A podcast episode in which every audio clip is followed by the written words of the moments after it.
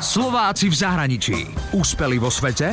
Doma ich nepoznáme. Pamätáte si na svoju prvú prácu? Slovak v zahraničí Pavel Stacho zbieral dažďovky pre rybárov. Rybári si kupovali dažďovky a bolo ich potrebné nazbierať, no a ja som bol jeden z tých ľudí, ktorý zbieral tie dažďovky. To bolo jeden z prvých mojich um, jobov v Kanade. Dnes vám predstavujem ďalšieho úspešného Slováka v zahraničí, tentokrát z Kanady. Pavel Stacho, alebo ako ho volajú jeho známy Paul sa narodil v Handlovej. Žil aj v Novákoch a v Prievidzi. Keď mal 25 rokov, emigroval, za čo mu hrozilo 18 mesiacov väzenia, keby sa vrátil. V princípe som človek, ktorý rád cestuje. A v tej dobe nebolo to ľahké vybavovať um, devizové povolenia a tak ďalej. A jeden dotyčný, ktorý pracoval na oddelení zvláštnych úloh, mi nedal jeden podpis a to ma skrátka tak vyhecoval, tak som si povedal, aby som skrz jedného človeka nemohol cestovať a zabudol som sa po potom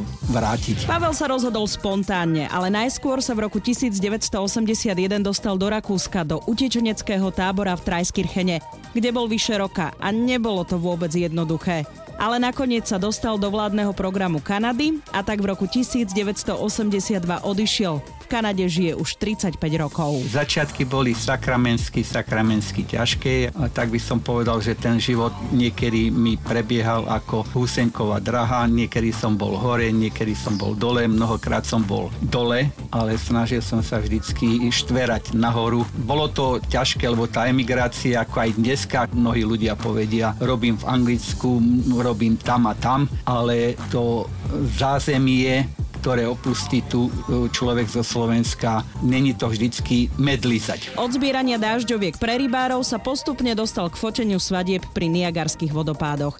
Medzi tým pracoval aj v prístave, niekoľkokrát však bol v nesprávnom čase na nesprávnom mieste a vážne sa zranil.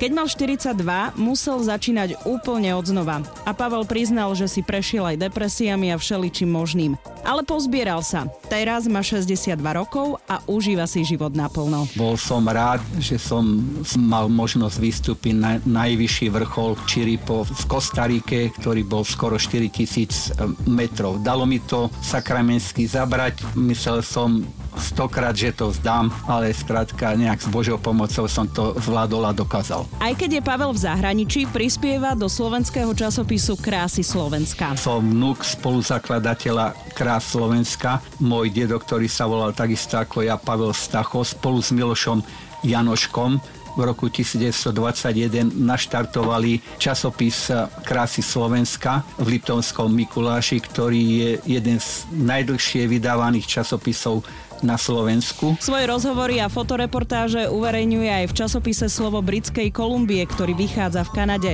Pavol Stacho vlastne robí to, čo ja. Tiež robí rozhovory so Slovákmi v zahraničí. A povedal mi jednu krásnu vetu o Slovensku. Človek, keď je vonku v cudzine, tak si uvedomí, jak nádherná je tá krajina medzi Tatrami a Dunajom. Úspeli vo svete? Doma ich nepoznáme. Slováci v zahraničí. Na Exprese a na www.express.sk.